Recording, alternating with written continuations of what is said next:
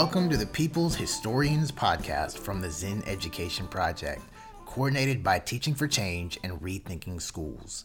In this episode from our series on Teach the Black Freedom Struggle, our host, Jesse Hagopian, a high school teacher and Rethinking Schools editor, facilitates a conversation between authors Jeff Chang and Dave Davy D. Cook on their new young adult version of Can't Stop, Won't Stop, a hip hop history.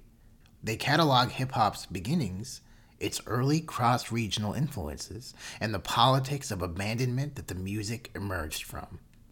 Jesse starts by introducing Jeff Chang. Jeff Chang has written extensively on culture, politics, arts, and music. His books include the adult edition of Can't Stop, Won't Stop, Who We Be, and We Gonna Be All Right. Recommend them all. Um, basically, you know, we we we um we wanted to try to to to offer this as a resource, especially to you all. Um, you know, you're our folks. Um, you're the folks who who continue this, keep the stories moving, and you know, for us, um, it's just a big honor to be able to talk uh, about the work uh, to you all. Um, Can't Stop, Won't Stop really began as a project uh, that simultaneously Dave and I were doing books, you know, back in the early 2000s, trying to document, you know, um, this emergence or this iteration, we could say, of black the black freedom culture. Um, and you know the, the, black freedom culture kind of stemming from uh, the black freedom struggle uh, and so you know for us it was really key to be able to tell these stories of uh, these young black kids in the bronx uh, and new york city uh, in black neighborhoods um, in the 1960s and the 1970s who are able to come together despite being abandoned uh, by everyone virtually right? By government, by their own teachers, by the system, um, to forge their own way of being able to express themselves and to continue to pass on the movements, uh, the rhythms, the dance, the music, um, and the stories, right? Uh, and the visual art of of um, of their culture and their their folks, right? That's right. Um, and so you know the the the story begins really in the in the 1960s against the backdrop of the politics of abandonment and continues on you know through um, somebody here mentioned i think it was mr fuentes talked about los angeles. We we moved the story to the west coast to talk about the politics of containment that begin to start taking shape in the 1980s and the 1990s um, and that was where the original book left off. And so in this book, we take it all the way up to uh, last year to 2020 and the uprisings around the murder of George Floyd, uh, as well as uh, the impact of the pandemic and the economic crisis on communities of color. Um, but it's really important, I think, to be able to tell this story over and again because it's it's simply um, an iteration of how uh, the Black Freedom Movement has led us to be able to uh, understand how unfulfilled the promise of American democracy is, um, and the just the power of expression. Um, you know, uh, hip hop is black music. Hip hop is American music. Hip hop is uh, global music now. It's it's the voice of young people who are oppressed all around the world um, and many more uh, than than just that type of group. So um, we think it's the greatest story ever told, and that's what we wanted to try to capture. Davy D joins the conversation. You know, building off of Jeff first, let me say what's up to all the teachers there. You know, my wife um, is a school teacher for many many years, and it's God's work you know. So I thought I was gonna have an easy night off, but all the teachers are here. So I'm like, she's not here, but I'm oh now she's pulling up. So now I gotta really be on my P's and Q's. So she's like, you better not embarrass me. so big shout out to all the teachers for real. Um, I see the work that she puts in and uh, I can appreciate that, especially having two young kids myself who are, you know, going through the system. Um, building off of what Jeff said, you know, two things that come to mind. One, when we talk about the Black freedom struggle, we should be clear. You know, there's many iterations of the Black freedom struggle. There's the civil rights movement, there's the Panthers, there's, you know, there's SNCC, there's all these different things. And for me, it's more or less coming up in the Bronx in the 70s, it's the Black Power movement because, you know, even though the civil rights movement, you know, the whole Dr. King motive was very powerful, there was also a rejection from that as well. You know, hip hop was an embarrassment to many of those folks. And the nurturing that came, came initially from people that had those connections, if not directly involved with the Panthers, the Nation of Islam. So that it, that iteration of the Black freedom struggle, where you're looking at the the people who are left out, are the doors that were opened, and I think that gets described in the reaction to these um, politics of abandonment, you know, that uh, folks who are in the crosshairs of that, you know, whether it's through Nixon's policies or, you know, the mayor at the time in New York or J. Edgar Hoover and the larger scope of things, these folks are reacting to the militancy and the Black Power uh, struggle that was awakening a lot of people and, and saying we're not, not, not only we're not going to turn the other cheek, we're going to have a politic that challenges the system. So hip hop comes out of that that kernel, and I think we need to look at that. The other thing is that we start off and we focus in the Bronx, but the good thing about this book and what Jeff had started off when he moved the story to the West Coast was that we try to look at this and understand that New York had a unique, quote unquote, unique response to it but that response is found in almost every place where Black folks are at, whether you're in Oakland, where I'm at, whether you're in LA, whether you're in Chicago, whether you're anywhere you want to go. So while we have hip hop in New York, you go to DC, they're doing go go.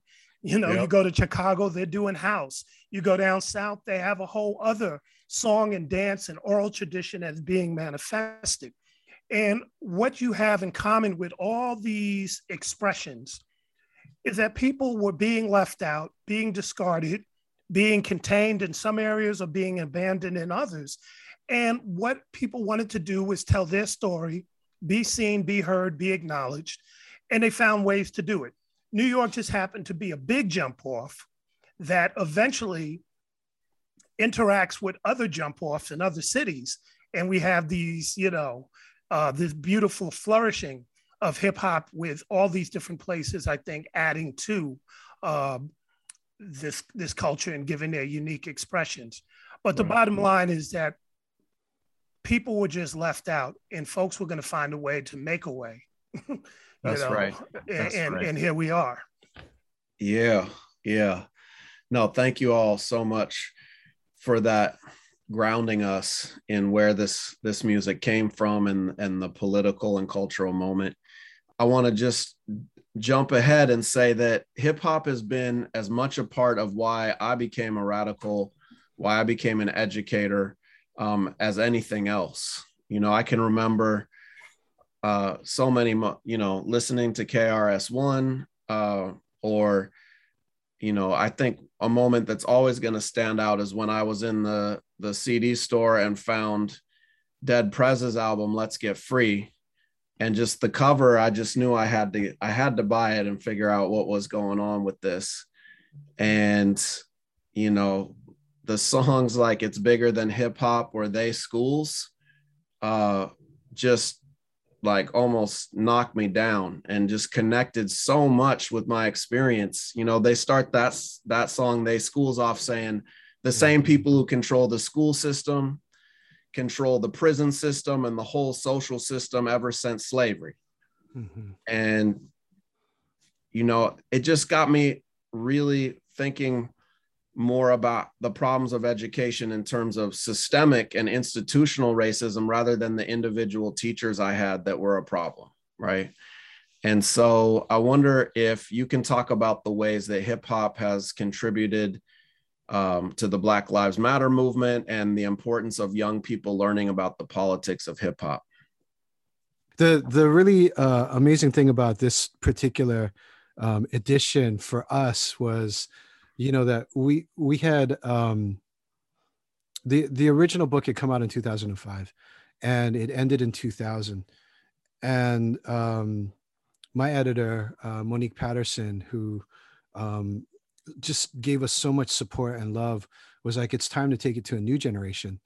Um, and so we started writing this about three years ago uh, but and we had to turn it in. It was it was due at the end of 2019 um, things went a little bit long and yeah. we and we said hey you know what? Actually we we can't leave out the stuff that's going on right now. And she totally uh, agreed and she did. She sort of moved heaven and earth to be able to give us like you know some more time to be able to to to, to do it. And so we were able to capture um, again uh, this new sort of uprising upwelling of of this spirit of change right? Um, that we saw happening during the summer months. Um, and you know so eh, uh, hip hop of course has been the soundtrack to all of that. And what we've seen is is that there's been this really interesting discursive kind of um, dialectic between what's been happening in the streets and what's been happening with the art right? And we're, so we're in a moment right now that feels like uh, uh, just just another renaissance of powerful um, music, powerful art, powerful filmmaking, powerful shorts that are being done, um, powerful writing that's been done. Um, there's just so much, and I'm sure all of you all as teachers have been going, "Gosh, I've now." It's like, you know, there's so much to reach into, so much to to present to folks uh, in the YA field, right? Um, all kinds of amazing authors from Jackie Woodson to Jason Reynolds, everybody that we can think of, even Kendi's book uh, coming out as well. Um, and so it's been um, a really powerful kind of time. Uh, you know, what a time to be alive, as the kids say, right? Um, for us to be able to kind of talk about all this kind of work and see the ways in which it's manifesting um, in in young people's uh, thinking and activism um, and just learning. You know, one thing that one thing that was going on um, in the 70s, as you started to have a clampdown on these freedom movements, there was a shift in terms of who got the mic and who was listened to. And what you saw was very systematically leaders were either executed, jailed, or silenced. Um, platforms that they had open uh, were unavailable. And for a period of time, at least for my generation moving up, athletes and artists and entertainers became the people with big microphones. So a lot of our hopes and desires and, and even histories came through artists. And so that's important to note that, you know, celebrity culture was being born. It wasn't completely controlled, or maybe it was controlled in many areas because people like H. Rap Brown, AKA Jamil Al-Amin, talked about that, you know, as well as others said that, you know, Black entertainers were working on behalf of the system but hip hop was one of these things that people didn't see coming. And so for a period of time, for a few generations of people in the middle of the crack epidemic, it was hip hop artists with a certain amount of politic and a certain amount of intentionality. Keyword intentionality, meaning that their politic and their willingness to deliver information was not by accident. We're talking about clandestine meetings, that people had at places like the Latin Quarter, where they were like, this is what we're going to do when we get these microphones. This is what we're going to do on these platforms. Uh, there were people that were uh, saying, I will dedicate a song. I will make sure that I'm going to speak truth to power because nobody else has the mic. And so you had that sort of focus like, what is Public Enemy saying? What's Big Daddy Kane saying? What is Queen Latifah saying? And that went on for quite a time, quite a bit of time. As we move into the Black Lives Matter era, you now have people who only grew up on hip hop. They don't know a day without it for people that are a certain age. And it's kind of shifted now. Now we're not necessarily looking for the artists to provide the education because there's a lot of people that can speak for themselves, have platforms. And I think now you see the artists kind of take the cues from the leaders, which is what it should have been from Jump Street versus the other way around. you know, the industry, once they realized the influence of artists, really wanted to have us make those artists things that people that we followed.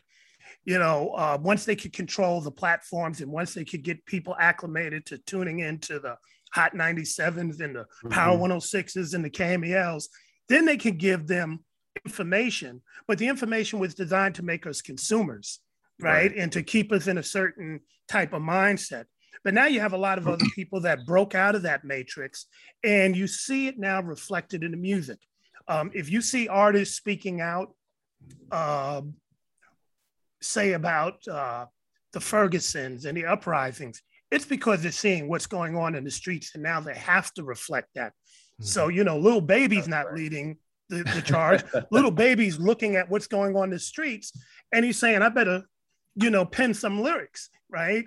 Um, the Ice Cubes and everybody else, I think, have had to take leaders, you know, leadership from what has been happening. Mm-hmm. The next step that I think will have to show up will be how we uh, take all these collective resources and and create something that is even more dynamic. And I'll close with this: we started to see a little bit of this where artists fell back and let leaders take the role. And I'll point to the Million Youth March as one example of that, where Master P was like, they're trying to shut it down. You need money for permits? I'll write the check. I don't need to speak. I'm fund this. That's in the method of Harry Belafonte. As you know, Harry Belafonte since then got on a lot of artists' domes for not doing more. And many mm-hmm. of those mm-hmm. folks fell back and started writing checks. You all in jail, I'll bail you out.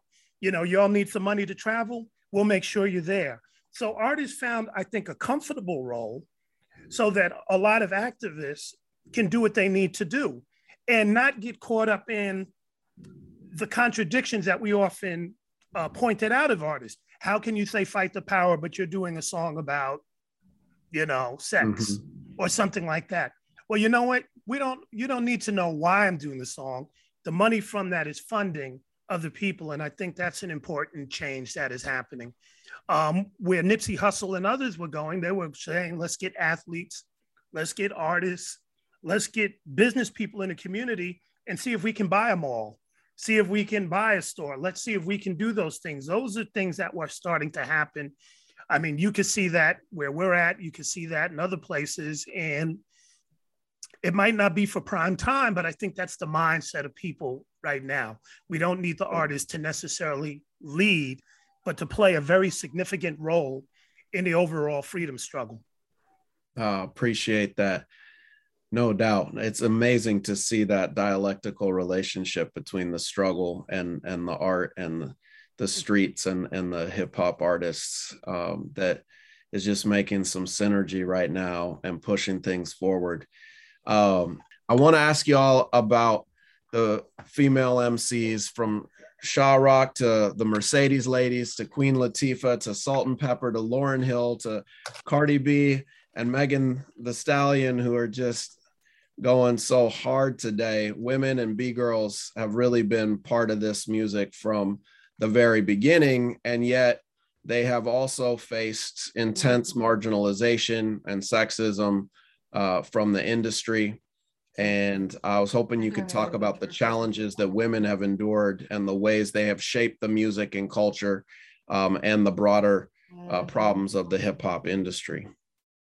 One of the things we didn't want to do in this book was just have a token session where we go, this is the women, you know, Queen Latifah, MC Lyte, Foxy Brown, or whoever, and move on.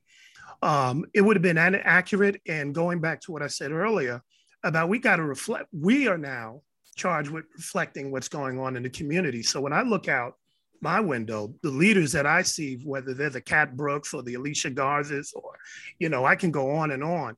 It's women that are leading these movements, right? Um, and so there's an accountability factor. Jeff and I are married with strong women in our lives, so we're not walking in the door coming up uh, short and you know being like how did you just write only one chapter when you know better? Right? I have a daughter you know so you want to make sure that she has a blueprint a robust blueprint to look at. And lastly there's the truth and the truth of the matter is that women were there from day one um, whether it was Kool Herc sister organizing the party and coming up with the idea, and you know, and being, you know, arguably the first entrepreneur in this thing called hip hop, all the way up to what we see today. Um, there's instant after instant where we can see that women have played key roles, whether it's on the label side, whether it's on the artistic side, whether it's just in making sure that this culture and this movement has been able to thrive, and too many to name. And so throughout the book, we were very intentional about making sure that um, in our sto- telling of the story that we include the sisters that were involved, you know, from start to finish. And and yeah, there is a section on women, but I think when you read the book, you see that the presence is there throughout, and that was important and very intentional. And you know, and leaves us a lot of room to build on because we couldn't tell the full story. Right. Yeah, and I, I noticed there was a, a, a question in the chat about other resources, and we just want to recommend a couple of books, or a few books actually. Um, I think the the classic classic, if you can get it used, is a book called Vibe Hip Hop Divas. Mm-hmm. Um, just a just a classic history, uh, so well done um, some of the most amazing writers. Uh, our friends, our, our Shiros. Um, I would also recommend Kathy Iandoli's book, God Save the Queens, which came out last year. Uh, fantastic history of, of women in hip hop. And uh, if you want a book that you can just sort of uh, just inspire folks with, you should check you should check out Clover Hope's The Mother Lode, which uh, is beautifully illustrated and has a bunch of um, profiles of, of a number of different artists. Uh, just those three books we would highly, highly I, recommend. I would just also add Joanne Morgan's Chicken Heads Come Home to Roost and her yeah, new jo- one that she did with uh, Joan Morgan. On, yeah, Joan, yeah, Joan on, is the best. On, on Lauryn yeah. Hill. And I'll plug myself, you know, if you go online and you type out 500 female MCs, everybody should know. Um, that's a great resource. And it came out of the fact that we were dealing with promoters that were having these showcases with like 50 artists on the on the bill and no women. And when we talked to them, right. they were like, well, you know, ain't nobody want to check out any women. And so um, I got together with a number of, uh, you know, uh, women friends, you know, Mad Lions to Aisha Fukushima. I mean, we can go on and on. And we just put together this robust list so that there would be no excuse. It had links to everybody. You it you know, you like it, it, went from all around the world. So if you was in Timbuktu and right you go, on. I don't know, there's no women. It's like, no, nah, here's about a hundred right here. So that was something that that we used as a resource so that people could not come up with the excuse. And with the six uh, 600 and some odd people, I stopped keeping track of the list maybe two years ago. So there's a lot more to yeah. add to it, but it, it it's it's a good jump off for anybody who's teaching and wants to, you know, go. I need you to go find some folks to build around. That's uh, it, it's a resource for you all.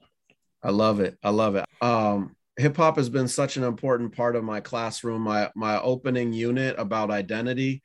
Um, I often play a song by Big Daddy Kane called "Who Am I," and uh, in it you know, he raps, I was born a black man from the motherland, speaking the language today most people don't understand, where no one could bother me because I had freedom, justice, and equality. But then one day it was taken away, right? And we, we use that line to talk about how do we define where we're from.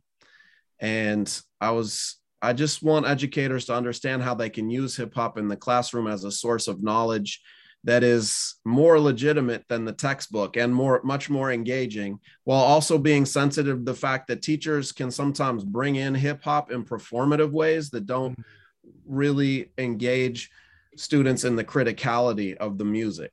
Toward the end of their presentation, Chang and Davy D analyze a song by Grandmaster Flash and the Furious Five titled Freedom. The song represents the celebration and joy that resonates in hip hop from the beginning of the music, providing contrast to some of the early music's more political tracks, like The Message. What I wanted to do was, uh, or what we wanted to do is to try to select two songs, um, kind of going back to the beginning of recorded hip hop.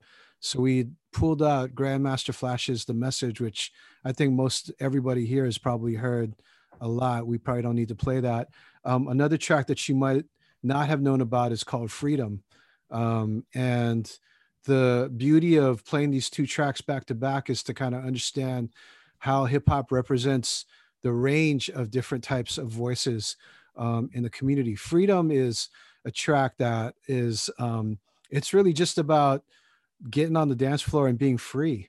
Um, and but it's you know you could take it as a metaphor for for a larger sense of of feeling you know that that sense of release uh, that you that you you might have, um, and that's like really what Fury the Furious Five did. Um, they used to get up on stage and pass the mic and rock the microphone. The message was actually a track that was done um, in response to the Reagan recession of 1982 um, that really displaced uh, a lot of folks, left a lot of folks in the Black community unemployed, in communities of color unemployed, um, hit communities of color, as you can imagine, much, much harder than it hit white communities.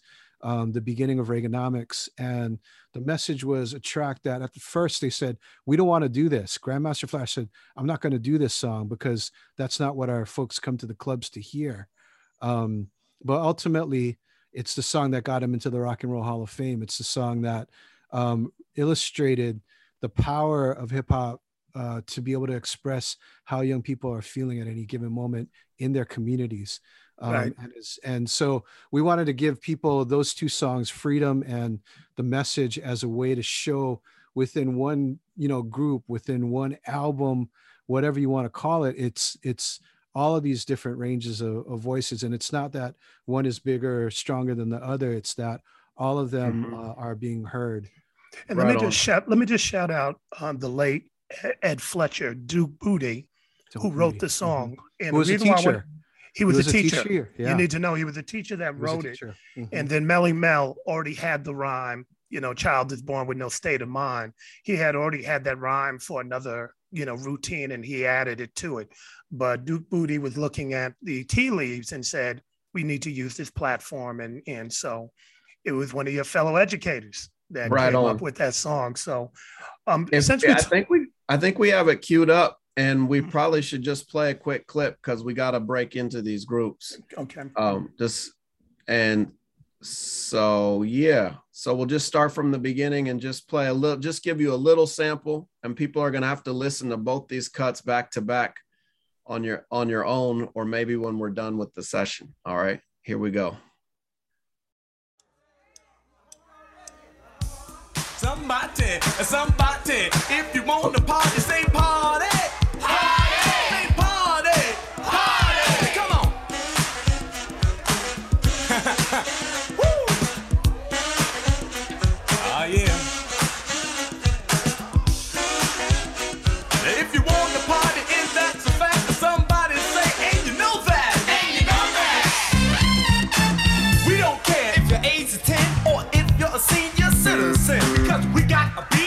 won't end. So you better get ready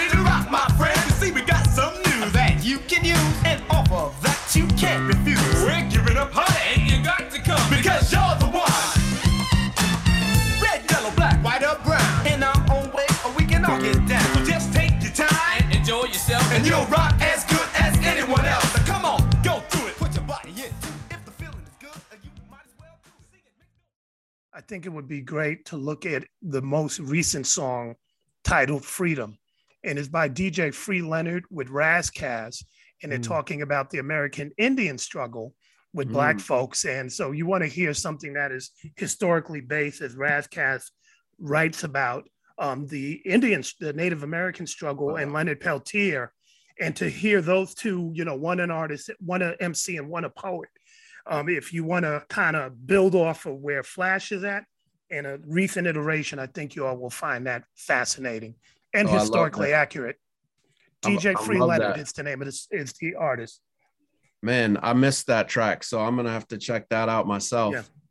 So I'll start off with a question, and then we'll see if there are other questions that come up um, from from the groups. But let me begin by talking about how conservatives have long waged a culture war against hip hop. You know, um, Kendrick Lamar quotes Fox News reporter Geraldo Rivera on his album Damn. That was just such a brilliant move to uh to go right after him like that. Uh Geraldo says, quote, hip hop has done more damage to the African American community than racism. It's just like, what? Then all of racism? Really?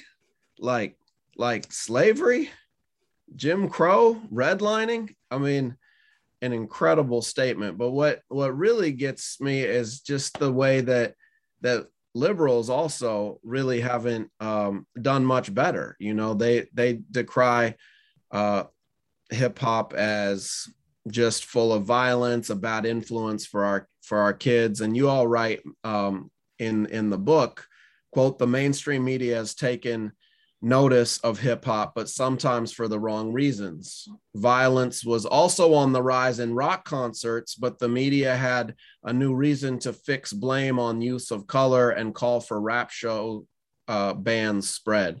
So I was hoping you could talk about um, what scares the establishment in this country about hip hop and what is the relationship of hip hop and violence right? Including the way it exposes state violence in the lyrics. Um, yeah, so if you could talk about that. I'll hit that first. Um, one, the attack on hip hop needs to be contextualized. It's an attack on Black people, it's an attack on people of color in general. Um, we don't have to be doing hip hop. We could be doing protesting the police. And guess who's being attacked and accused of being violent and all the things, BLM, right?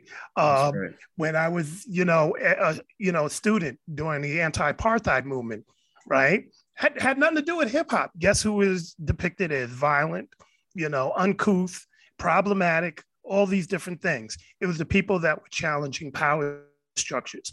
So I think when we talk about violence on hip hop, we can't separate it from the larger violence, I mean, the larger attacks that are levied on our communities because we are challenging the system. And I think you know the the reason that it's important to look at the book the way it was written in terms of how Jeff lays out the politics of containment and abandonment, because those are part of those attacks and it has nothing to do with music. It has to do with folks that are trying to escape uh, a, a, a position that is very profitable for folks who have a lot of power. I'll close by saying Black pathology, Black death, Black dysfunctionality is, is a multi billion dollar a year business. You have Colin Kaepernick in the back. Colin Kaepernick has nothing to do with hip hop, but he was attacked for the same reasons, you know, with the same people in the same manner. And so mm-hmm. we have to kind of look at it that way. And then, lastly, to your point about the liberals, their response to the Collins, to BLM, to you know the Black Power movement, and even the Civil Rights movement, because Dr. King writes about it, was weak back then. It's weak now, and so what we're talking about are people who still have a problem in either recognizing our collective humanity, and definitely have a problem with our leadership and recognizing our leadership skills and and and and and prowess. So I don't give too much uh, uh, airtime to the conservatives at this point, you know, because when we're fighting the power, we're here to knock them out and keep it moving. But Bill O'Reilly and those type of people, they're distractions from the politicians who are like in Florida and Texas and maybe even in California that are passing policies. Go after them and not the personalities. There you go. Yeah, I'll take the the question in a little bit of a different direction. Um, one of the big themes for us in this book is the dialectic between creativity and violence um, the creativity and state violence creativity and uh, and violence in the community as well um, among young people among um, young people of color um, and you know what what we try to do actually is to is to talk about the organizing that happens within the communities amongst young people solely almost to be able to confront the violence that's happening around them and to be able to uh, put together um, some sort of a understanding of the real enemy that they're up against. And so, what happens in in the history that we're documenting over and over again is that young people uh, are segregated, are pushed into extenuating, like deep extenuating circumstances, are pushed into poverty, um, and that that state violence that's enacted upon them, and then they in turn enact violence upon each other, but that they've figured out at points, different points in history, over and again, how to get it together, right? How to come together, forge peace, and point their attention towards the real enemy. Uh, and so there was a gang peace treaty in 1971 that literally led directly to the the foundations of the hip hop movement in the Bronx. Um, and then it happens again in 1992, uh, basically a couple of days before the uprisings jump off in Los Angeles. There's this massive gang peace treaty that then spreads across the country. And that's what they're afraid of, right? Want to talk about Nipsey Hussle? When Nipsey Hussle is shot in the streets, this in turn as well leads to a national gang peace movement. And out of that is this explosion of creativity that happens each time. Um, and the finger uh, gets pointed not at each other, but at the real um, problems, the real source of the issues. And that's what uh, power, right? Um, the power of capitalism, the power of the government has been turned on young people uh, every time that that's happened, right? We see uh, after the gang peace treaty in the Bronx, uh, a shift towards um, increased policing against young people of color. And that leads us into 1992, where the war on youth is accelerated after 1992. Uh, and in this current moment, we could talk about what's happening right now as well. Uh, so that's the thing that we wanted to kind of point out. We do it through narrative, um, but right here we're kind of trying to we're, we're showing you our cards basically, um, what we're trying to what the, the stories that we think it's really important to be able to tell and retell. It's an age-old story, but America is profitable when it has a permanent underclass. And when people try to escape being a part of that, it becomes a problem, not just for the economic well being of certain people, but sadly, and this is where your point about the liberals come in, it's how people identify themselves. I identify myself with you being less than me. Mm. That's a problem. And, you know, so the resistance comes when I don't give a damn about what you think. That becomes a problem. And I think very sincerely, I don't give a damn what people think when it comes to that sort of situation. And I think many of the artists over the over time have said, I don't give a damn. I don't, you know, I'm not even thinking about you. Go back to the Bill O'Reilly show where Cam'ron and Dame Dash were talking. Bill O'Reilly was so mad because they weren't paying him no attention. Like, dude, I got just as much money as you, and we don't care.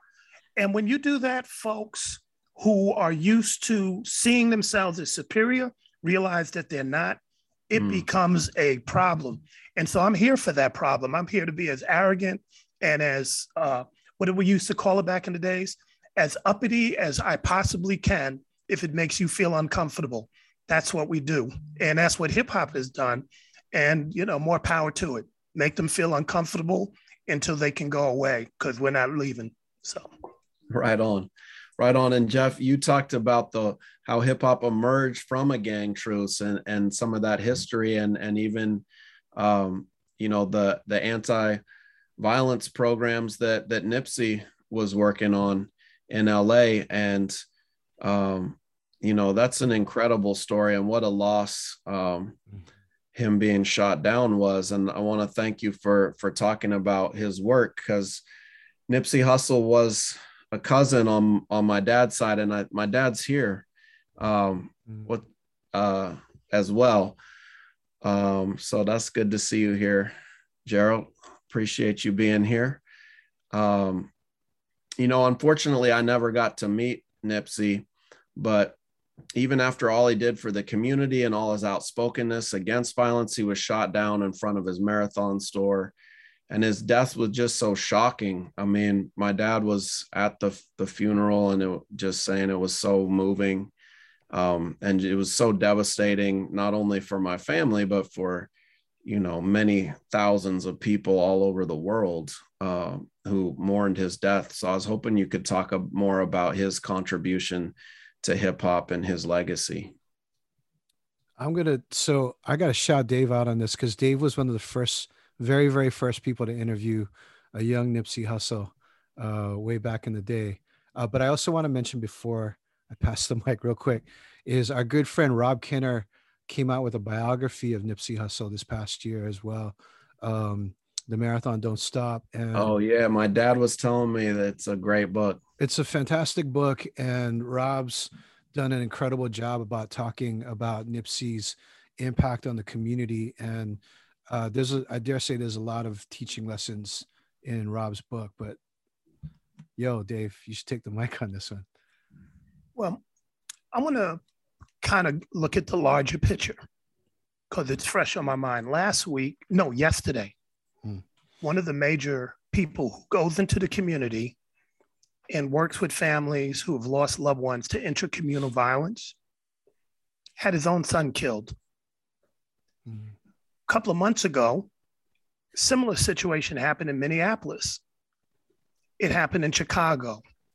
You know, and when you look at that, you look at Nipsey and you start to see that people who try to spark peace in our community, again, to end the chaos, find themselves either being surveilled, jailed, you know, or curtailed in some form or fashion, mm. or even killed or suffering from the, you know, for some tragedy that has happened in the community.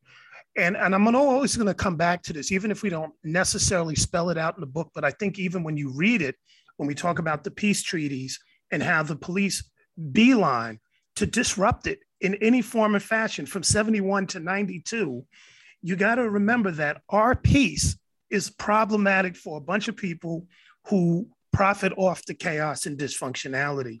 So, Nipsey, when you really look at all the things that he was doing, he was like, let's get the athletes, let's get the artists, let's all combine forces and let's see how we can do the very things that people said we should do. Pull ourselves up by the bootstraps. Do it our own self. He wasn't applying for grants. He wasn't looking for welfare. It was like we're going to take our own money and do that. And it might have been a Marshawn opening up a store or buying up his entire block. It might have been the Ruff Ryders doing similar things 3000 miles away. And then training people to run these things the way that lebron trained his people right? This was something that was happening in many communities with many of these artists. And every time, disruption. Also, lastly, we can't forget about Ferguson, which is a major jumping off point in the book. And six of the main people that were involved in Ferguson were killed. You see what I'm saying? So mm-hmm. you you can't separate this because when you when you look at it from afar, you see like, oh, this all this disruption and it can't just be because Black people don't know how to get along. This disruption is very intentional. It happened in the 70s, it happened in the 60s, it happened at the turn of the century, and it's happening now. It's camouflaged a certain way. It's made to look like something that it isn't. But I think when you just look at the patterns, you go, how the heck is this happening mm-hmm. if it isn't by design? So that's how I look at it with, you know, yeah. Yeah, no, thank you so much for speaking on his life and legacy. And I, we have a lesson at the Zinn Education Project on how to teach COINTELPRO. So mm-hmm. I would inv- invite people to to learn more about that and its impact on the Black freedom struggle, Black artists.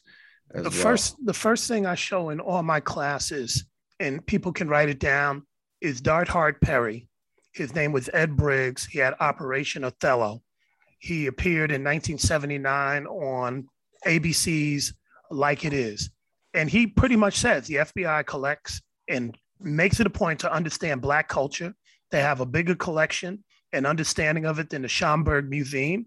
And when asked why, he says, to know a people, you got to know the culture. And then you use the culture against the people. He was responsible for burning down the Watts Writers Workshop. And he said they did it to demoralize the community.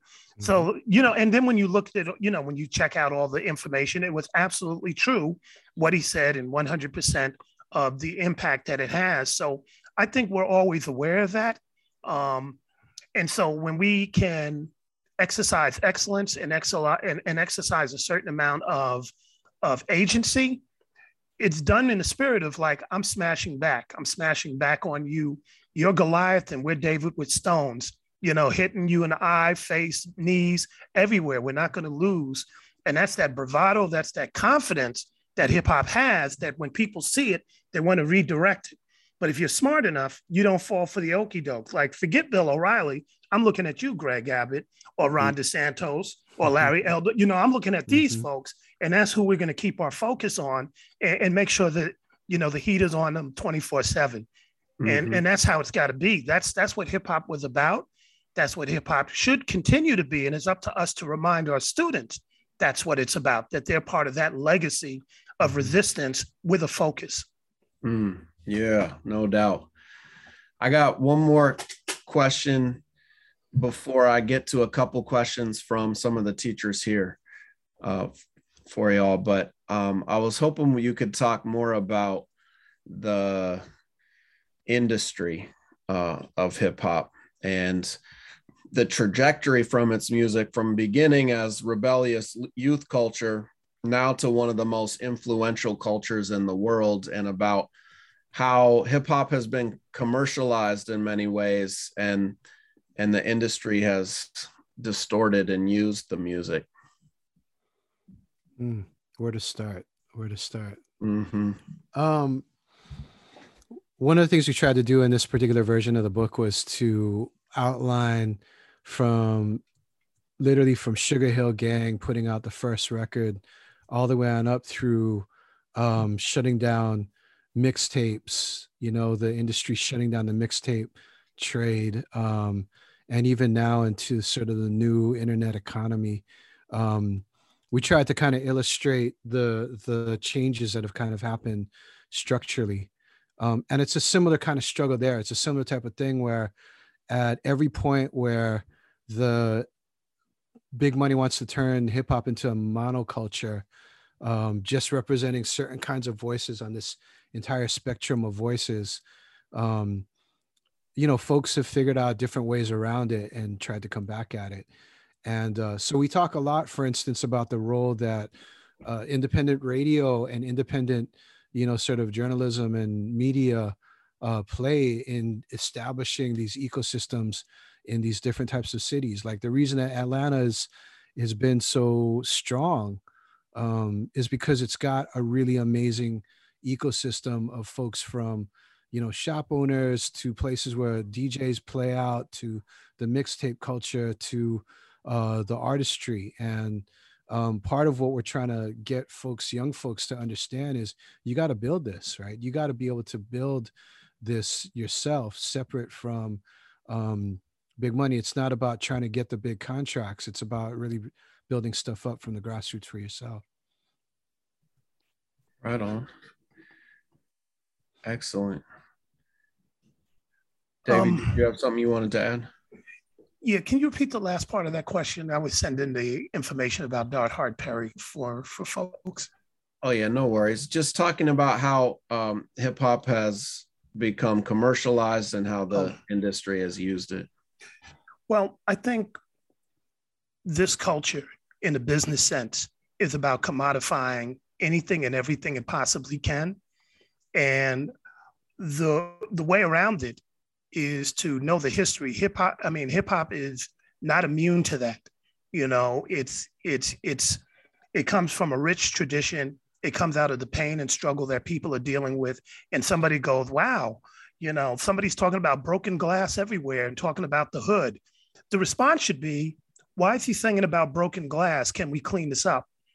The business response is, he's so angry and his and his rage is so beautiful and we can make money so let's see if there's more broken glass and more people singing about it and let's encourage that so we can make a profit um, so that's always going to be the case you know sadly um, it is until we get into positions and we're very intentional about saying this person is doing a poem about rape. We don't want to make money about it. We want to end it. This person is doing a poem or a song about racism and the horrors of it. We don't want to hear more of this. We want to be moved to action and we want to take those steps. And so hip hop really, when it gets distorted, gets distorted when folks come along and say, we want to take the freedom message out of it and say it does that it's dangerous or it's inappropriate or it's something that we shouldn't really tackle. And then or we're offended by that's the new thing i'm offended by it. And in the meantime we're going to replace it with things that fit the ethos of the music industry which is sex drugs and rock and roll. And now hot takes right? How can you be contrarian to anything that is said? And so as they say, we're going to have to stand on our square. We're going to have to stand on our square as educators. We're going to have to stand on our, our square as elders to the people that we teach and show and prove. So when I go in the classroom, I'm very clear. I'm not here trying to quote Young Thug. You know, I'm not going to pretend that I know every uh, lyric by Megan, even though I DJ every week and do. That's not the point here. I'm here to make sure that you have these tools to navigate a system that will bash on you and is already bashing on you because you're already in consumer mode than you are in critical thinking mode. You know, you have to remind these folks that they're coming up at a time where taking the test and passing the test is the goal versus learning the lesson. That was no child left behind. So, you know, you come with that sort of passion, you come with that sort of energy, and you're unwavering with it. And people might not hear it initially, but they feel where you're coming from. So when we're doing hip hop, people got to feel you. They got to feel that passion and they got to feel like you are serious about it. So even if you don't know the Young Thug lyrics, they know that you understand the game that's out there and that you are that it's from love and it's for deep sense of caring that you're trying to make sure that they get out of a trap that's been set for them. So, you know, I don't expect corporations yeah. to to do that. My job at this point, and our job, is to expose mm-hmm. the nonsense that corporations do. Um, you know, to tell them that the iPhone 12 or the 13, why is it a news story on every single uh, TV station around the, the country? You got to show them, oh, this is an advertisement camouflaged as a news story. Right. So what else are they camouflaging as news stories? And then let's start giving them an opportunity to understand media justice and media literacy. That's our job. So right. we should not be surprised that, you know, a devil is acting like a devil.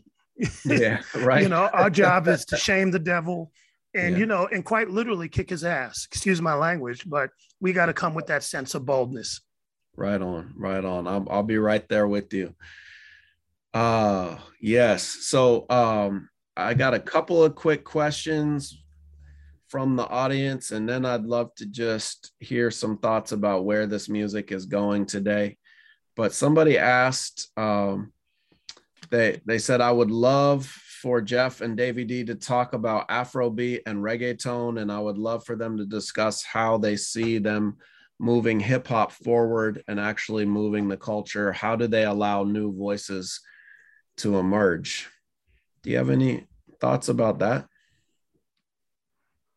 Well, as a DJ, these are very popular genres of music that we play. From the American perspective, you know, and this is coming from traveling, we've been very ignorant to stuff that comes outside of our borders. So, in some regard, knowing that folks out of Nigeria have a music form and people are actually dancing to it, you know, to the Wizkids and Mr. Eazi and all those other guys, that's great. Um, we, we, we're not even going to discuss the, the um, subject matter because we just want to make sure that people understand that there's more than a, there's more than the American voice that's out there. That it's everywhere. When I hear people in a club and they're hearing, you know, if I'm playing reggaeton or some sort of you know hip hop artist that's speaking Spanish or French or or you know so um, Swahili or any other language, that's good in a country where people say English only, even in black communities, or they only know English only. Mm-hmm. So I think those are good steps that are taken. I think where we really find the story is overseas, where you know, the folks in Canada know about the people in England, and England knows about New Zealand, and New Zealand knows about Brazil, and Brazil knows about Tanzania, where their global cipher is understood, and people not only know the music, but they understand the politics. As Americans, we're late to the game, you know and i think you know the the steps that we can take and again as educators is to bring those folks that are coming from other countries and speak other languages and see how we can connect on common ground and allow those expressions to flourish. You know what's the quote unquote latino take on hip hop? What is the asian take on hip hop? How are they seeing it? Are they mimicking what is commercialized or are they bringing their own cultural aesthetics to the table? And how can we dissect that and uplift it and have you know appreciation for all of it. So i think that's where we're at right now learning a new language and appreciating that america meaning all of us at this point will not be centered you know? And i think that's a hard thing for us to get. We go overseas and demand everybody to speak english and people are looking at us like son i speak five languages. Why don't you speak at least another one? You know it's time for mm-hmm. us to step up and be a part of the global the global world. And as far as a teaching tool, if you're looking for it, you know, we got a chapter on hip hop's global impact. Um, and so we dive into how mm-hmm. hip hop is taking root in Brazil, in South Korea, um, in Senegal, and South Africa. And um, it's really, really crucial, I think, for for folks to be able to kind of understand uh, the way that Chuck D used to put it um, our good friend Chuck D, is that the the 48 states are like a box and mm-hmm. Americans refuse to get out of the box. Mm-hmm. Yeah. Um, you know, we just think everything should be serving us. Um, but you know, if you're if you're a b-boy or b-girl or you you're just in the dance community, you know like that that thing has that ship has sailed a long time ago, right? If you're um, in the graffiti scene, if you're if you're doing um, music and that kind of stuff. You know that ship has sailed a mm-hmm. long, long time ago. So what we try to do is just just so to show how uh, the continuities, um, the sort of the inspiration uh, that folks have drawn from the Black freedom struggle has rooted in literally every country on every continent all around the world. Yeah, and we try to yeah. we try to remind people that part of the Black freedom struggle was to internationalize these struggles. Mm-hmm. You know, that's why it was important. Like, I think one of the songs that I wanted to show was Queen Latifah's Ladies uh-huh. First, uh, yeah. because in that song, it was very intentional and very subversive. Her and Fab Five Freddy, based upon those meetings, those clandestine meetings, you know, said, let's do an anti apartheid video and let's show, you know, folks in Soweto and all these other places fighting against apartheid while we're singing Ladies First. So you're going, I love the lyrics. And then when you look and go, damn, she's toppling apartheid, right? Again, it was like, let us connect our struggles with the struggles of other folks. Um, when we were talking about Ferguson and they're connecting with their Palestinian brothers and mm-hmm. sisters, mm-hmm. right? Those are important moments because now when you talk to those folks, like a Tef Poe or whatever, they stay in touch with each other. You know, they've been to these countries now, or they've gone to the United Nations. Those are the stories that we have a responsibility to tell people when we get into these classrooms. You know, um, that's what I tell them, and try to bring some of those folks in because they're accessible. They're not A-list artists. They're they're around doing work. So you can get Rebel Diaz that was right down in Chile, who have a whole in-depth and very very um, nuanced and very precise critique of hip hop and neoliberalism right so you know you you you you give the mic to them and let them break that down and mm-hmm. understand mm-hmm. that they are dope MCs. Same thing with somebody like Immortal Technique, and you know, and uh, I mean, we can go on and on with folks um, that are really getting down. There's a lot of women, Ryan Nicole, uh, Mystic, uh, uh, Rapsody, who we mentioned, Sa-Roc is off the chain. You know, these are folks that you know have like deep and rich yeah. politics that that that we need to you know lay out to folks so that they understand it's okay to be intelligent it's okay to have a politic and it's okay to use your your your your talent for the benefit of the community. Yeah thank you so much for that. And that connects with what somebody said in the chat um, that uh, hip hop um, as hip hop artist as a first responder and mm. the the arts being a creative and spiritual resistance and healing in the fate of st- state sanctioned violence i think um, so much of the artists and history that you have brought up is about that culture of resistance. So I just want to thank you both so much for your time this evening. It's been a really rich discussion. And if you have any last um, resources that we should know about, and we have to give people time to fill out the evaluation. So I hope no one will drop off. And we're going to drop the link to the evaluation right now in the chat. And we hope everyone can stay and be sure to fill that out. Um, and as you're filling that out, we can um, have any last resources you think educators um, should should leave with. And um, yeah, so we'll do that real quick. I want to just speak to the the notion of the artist as a first responder and uh, uh, artists as as healers of the community. I mean, one of the things that many of us came together to do last year was to write this piece called the Cultural New Deal, um, and you can find it at culturalnewdeal.com. Um, but what we try to lay out is an understanding of artists not just as entertainers, uh, capitalism would like us to see it race racial capitalism would like artists to just be reduced to entertainers um, we know obviously that that artists can be teachers that artists carry on and uh, and and and distribute knowledge bodies of knowledge um, and take them on from generation to generation um, through art through song through music but one of the things that we're trying to do is to get people to kind of adopt the ideas of cultural equity and cultural justice. Um, cultural justice speaks to the ways in which our cultures have been uh, marginalized, but not just that, suppressed. Uh, people, we've died for our culture.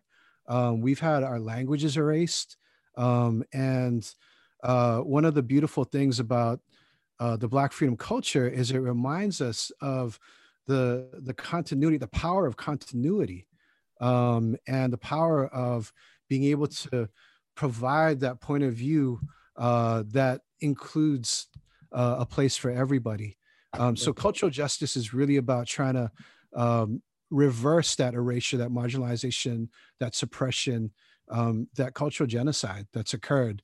And I don't think enough people are, are talking these days about about cultural injustice, uh, the cultural injustices that have been done to us. Um, so, in that context, we're not just the people that are keeping communities together and safe and healing us during this time of a pandemic uh, and an economic displacement that's bigger than anything since the, the Great Depression. We're the folks that are helping hold it together. Yeah. Where artists are essential. Um, yeah. Uh, culture bearers are essential. Um, and so that's uh, something that we put out in this thing called culture, the cultural new deal. It's culturalnewdeal.com and take it, use it in your communities um, to help to transform the way that that we see artists and the way that we understand culture. It's not just I love it. Yeah. I love it. Thank you so much. Thank you so much, y'all. We're gonna unfortunately we have to leave it there but I greatly appreciate that resource. I hope teachers will use that, and I hope everybody could unmute and thank Jesse. Jeff can I just give uh, two two things? yeah, people? yeah. Go ahead. Um, first of all, to the teachers, thank you for the work that you all are doing.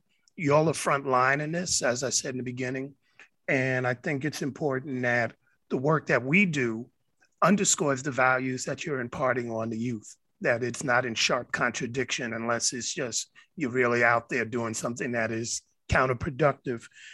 Um, I think there's some good lessons to learn from a book called Kingmaker uh, by Marcus Goodloe, who talks about the role that Dr. King played in the strategy that he used to engage people with big mics, celebrities.